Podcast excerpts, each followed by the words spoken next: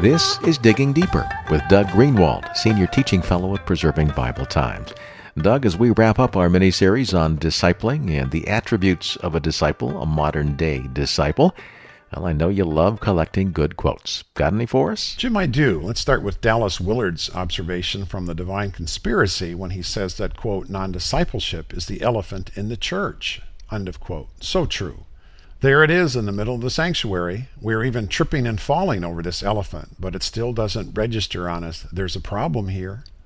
Bruce Demarest observes in his book Satisfy Your Soul that, quote, trying to be a disciple of Jesus Christ is certainly not the same thing as training to be his disciple, end of quote.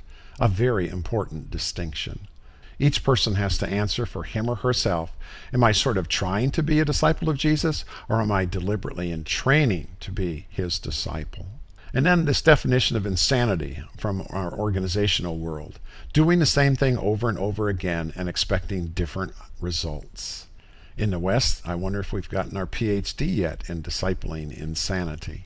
We need to start seeing things differently so that we can start to do things differently when it comes to making disciples of Jesus. And I've saved the best quote for last because it comes from Jesus when he said in Luke 6:40, "A student is not above his rabbi, but everyone who is fully trained will be like his rabbi." That's our call, to be little Jesus rabbis. So we need to be asking God's Spirit to challenge each one of us in these areas today.